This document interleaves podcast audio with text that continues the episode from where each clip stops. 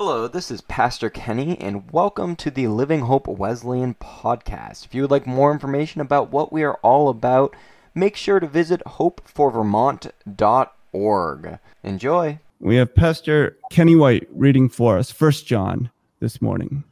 That which was from the beginning, which we have heard, which we have seen with our eyes, which we have looked upon and have touched with our hands concerning the word of life.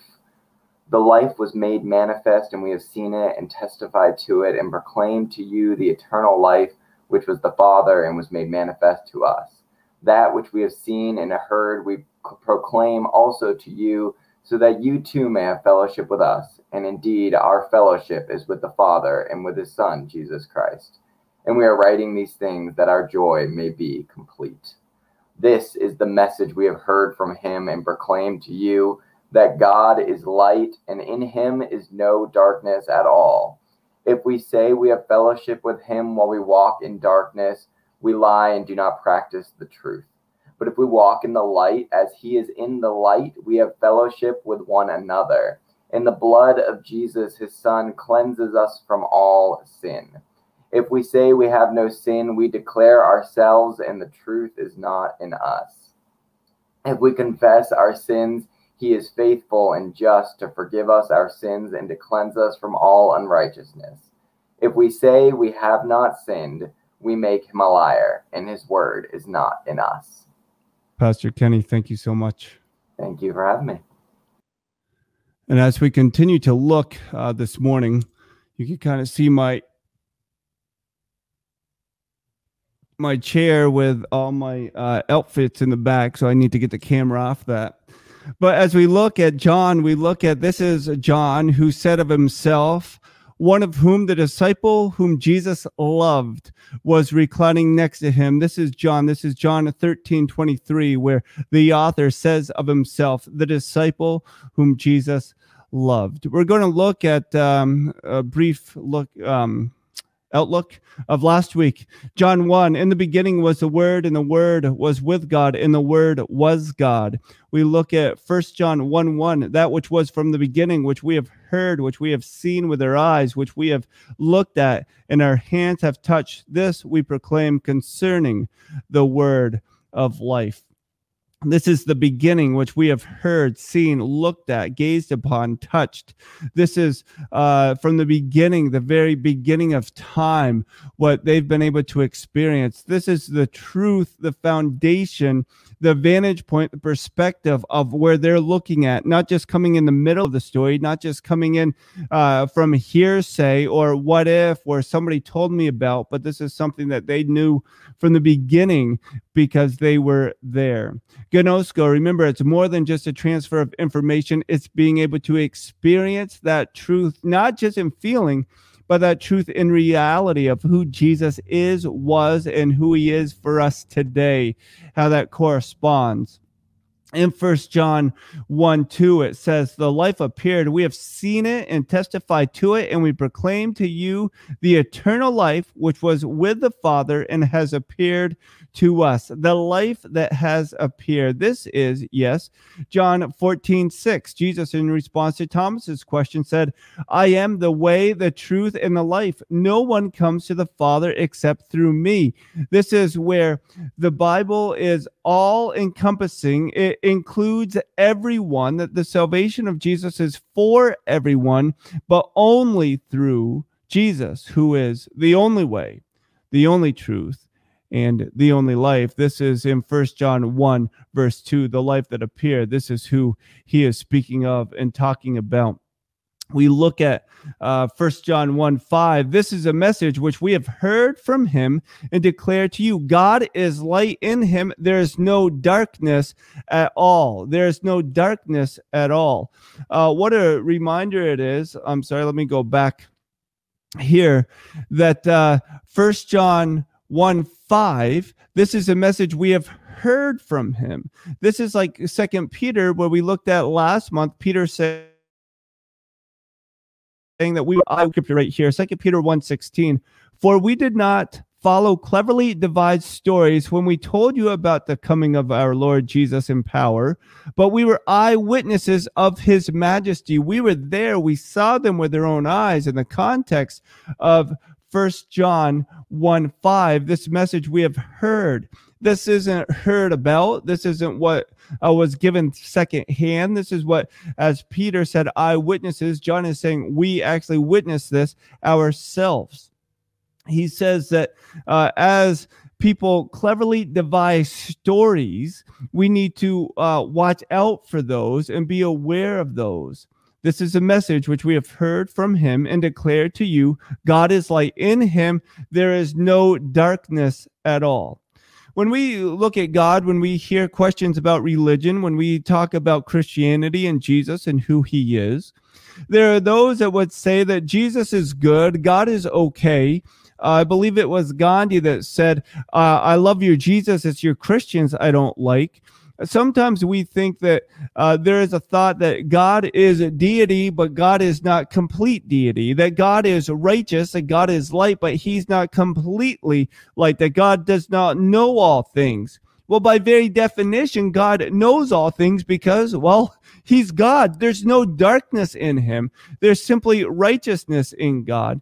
And God calls us to know him through the life and witness of Jesus, through the eyewitness and the testimony of his disciples, those that wrote this word of God that we call the Bible. This is a message that we have heard, that you have heard from us, that I trust you've been able to witness through experience, because the Holy Spirit, his presence is so powerful and it is constant. It is with us. As we continue through Evidence That Demands a Verdict on Wednesday evening, 7 o'clock in person at the chapel, wear your mask and please come join us. It's where we understand how to apologize. Apologetics is to defend the faith because we've been able to experience the faith, and not just through feelings, but through the information that's been revealed throughout history, through the testimony and facts of others, which has been made known to us, Gnosko, known to us because we've been able to experience that truth. We understand that God is light. In him, there is no darkness at all. So he is trustworthy. He is faithful. We can follow him because he is who he said he is. There is no darkness at all in this God we follow.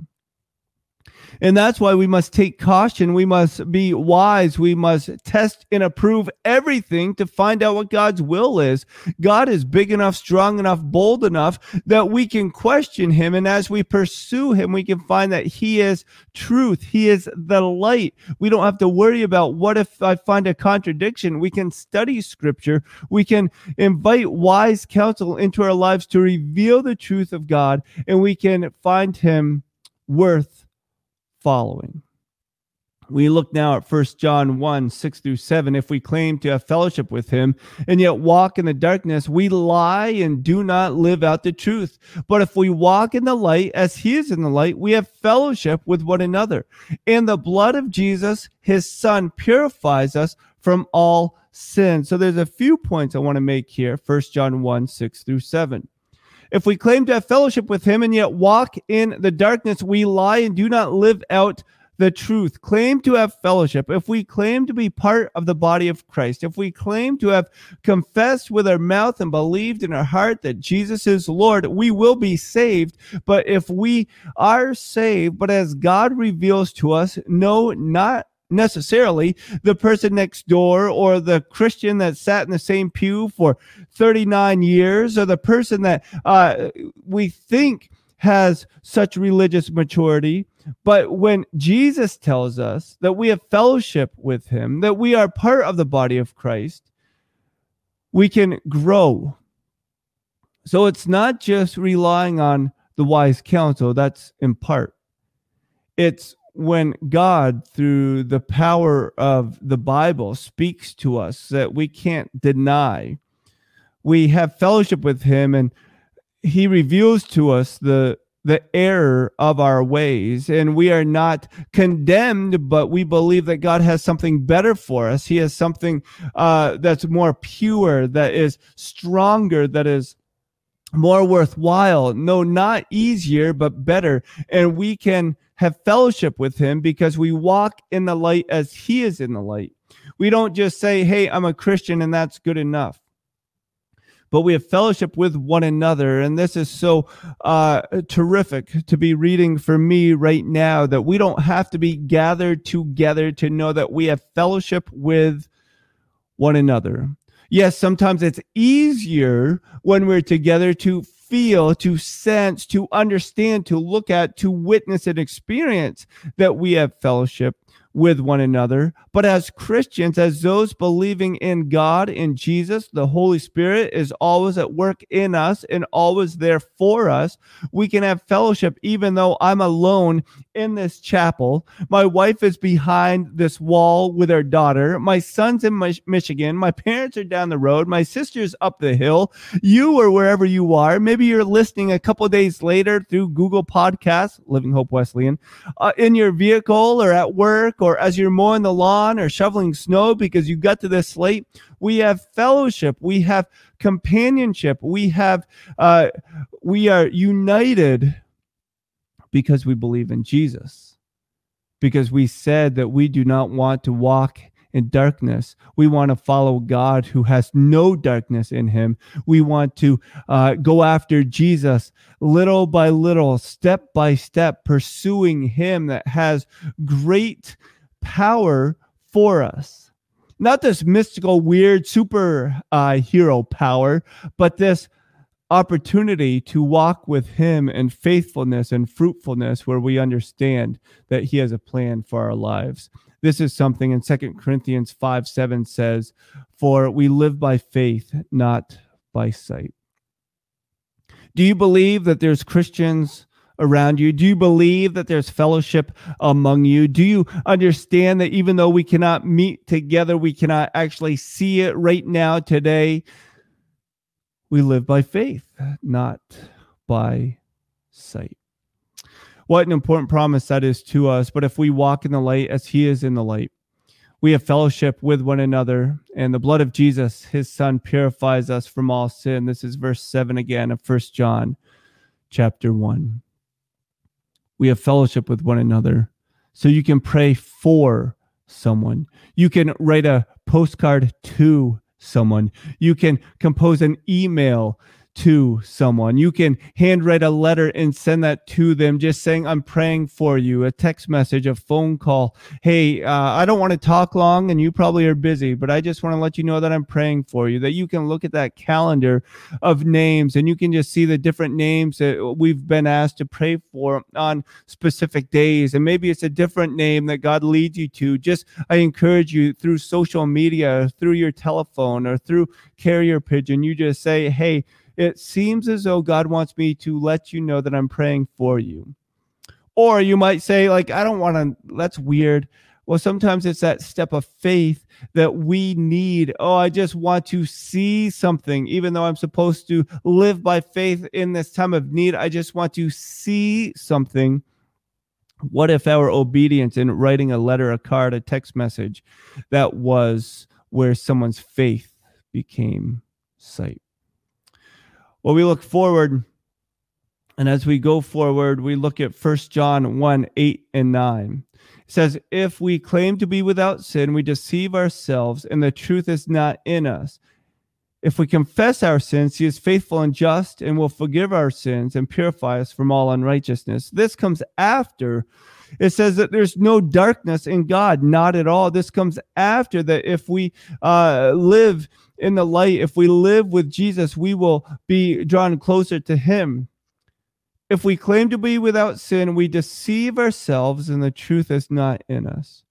This is something that I found very inspiring, encouraging from the Know What You're For study, Zoom Tuesdays at 8, Wednesdays at 7:30, in person Wednesdays at 9. Wear a mask, practice social distancing, use your disinfectant, and make sure the air purifier's on at the chapel. But this is where we realize that we can be honest, we can be vulnerable, and it's not just so we say, oh, I sin, it's okay, everybody sins. But we're vulnerable to confess that we sin so that we can be held accountable to embrace Jesus' forgiveness, his healing, his hope. And we don't deceive ourselves by saying, oh, we don't sin. We're putting on a happy face. We're trying to do what's right. Look at me. I'm a good Christian on Sunday morning, or I dress up all nice when I think somebody's watching me. But we understand we are always being watched. And also that God is always with us so that we can profess or confess our sin, but also profess our need for Jesus and the truth. And he will forgive us our sins and purify us from all unrighteousness. There's salvation and freedom. There's peace, strength, hope, and healing in the truth of Jesus. In a day of pandemic, in a time of 2020, in this disruption, this uncertainty, what if we not only lived and understood this experience of God's salvation, freedom, peace, strength, hope, healing, but we also were able to give that opportunity for others to know Gnosko, God's salvation, freedom, peace, strength, hope, and healing. What if there's someone next door to you? Maybe they're across the room from you, or a cubicle just down a little bit, or driving past you on the road, and it seems as though God is calling you to pray for them. And you're like, that is so weird. That's so random. But we obey that voice of God and we begin to pray. And then what if God says, well, invite them to a campfire or a barbecue, or invite them to go hiking with you, or to play a sport with you, or to do something together because, well, you might be fearful of what you need to say. Just know that I am with you and I will give you the right words. And I may not even have you speak words, but the fact that you would reach out to someone, they understand that they are loved, that they are cared for, that there is something bigger, not just because we are good, nice people, but that we know that we have been redeemed, we have been restored, we have been reconciled, that God says we have value and we know that we belong.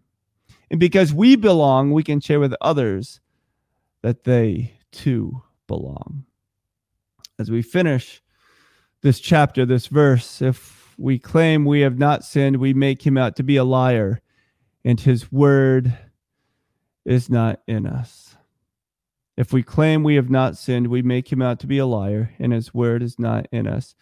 I'm not saying that we need to air all of our dirty laundry, especially to younger Christians, make it age appropriate or spiritual maturity appropriate.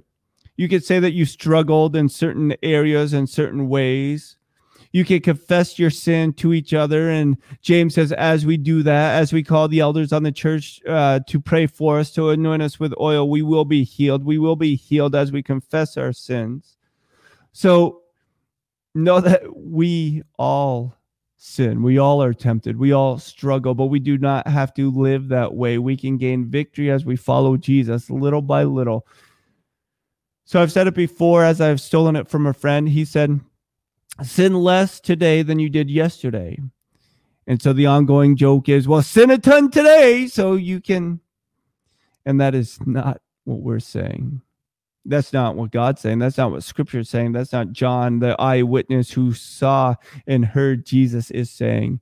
He's saying if we claim we have not sinned, we make him out to be a liar and his word is not in us. We need God. We look at politics and we say they need Jesus. We look at our culture. We say them and we point fingers, but we need God. We need the hope of Jesus, his salvation, his freedom, his healing, his peace, his hope, his healing. We need Jesus. And that's what God is saying, that in me, there's no darkness at all. So you need me. So reach out to me and know my forgiveness. I just want to close with the prayer of Jabez. As we've started a new month, I'm trying to finish each sermon with a prayer of blessing. And this is the prayer of Jabez that was made popular a few years ago in a book. And well, I just like the prayer. Jabez cried out to the God of Israel, oh, that you would bless me and enlarge my territory. Let your hand be with me and keep me from harm, so that I will be free from pain." And God granted his request. Now, a quick disclaimer, free from pain. God's not going to let us go through life without pain. But during pain, we're going to understand that when we are weak, he is making us strong. It's that perspective. It's more than semantics or verbiage. It's that understanding of realizing that God is with us no matter what. He will get us through. He will never leave us nor forsake us. He will keep us free from pain, because even then, when we are in pain, we know it is for our good, because we remain, abide in, find rest in who Jesus is. So on this day, Living Hope Wesleyan Church, may we pray, "Oh God, bless us and enlarge our territory of influence for the gospel. Enlarge our reach with the truth of Jesus to lift people's heads and eyes to know that they are loved, that they belong, that Jesus has something for them, that they are created for a purpose. And in that purpose, we can go together as a body of Christ, having fellowship with Jesus and knowing his love for us." If you enjoyed today's podcast, make sure to subscribe to the Living Hope Wesleyan podcast. You can also see the live versions of these sermons on the Living Hope Wesleyan Church YouTube channel, as well as any more information that you would be interested in at hopeforvermont.org. Thank you so much for listening.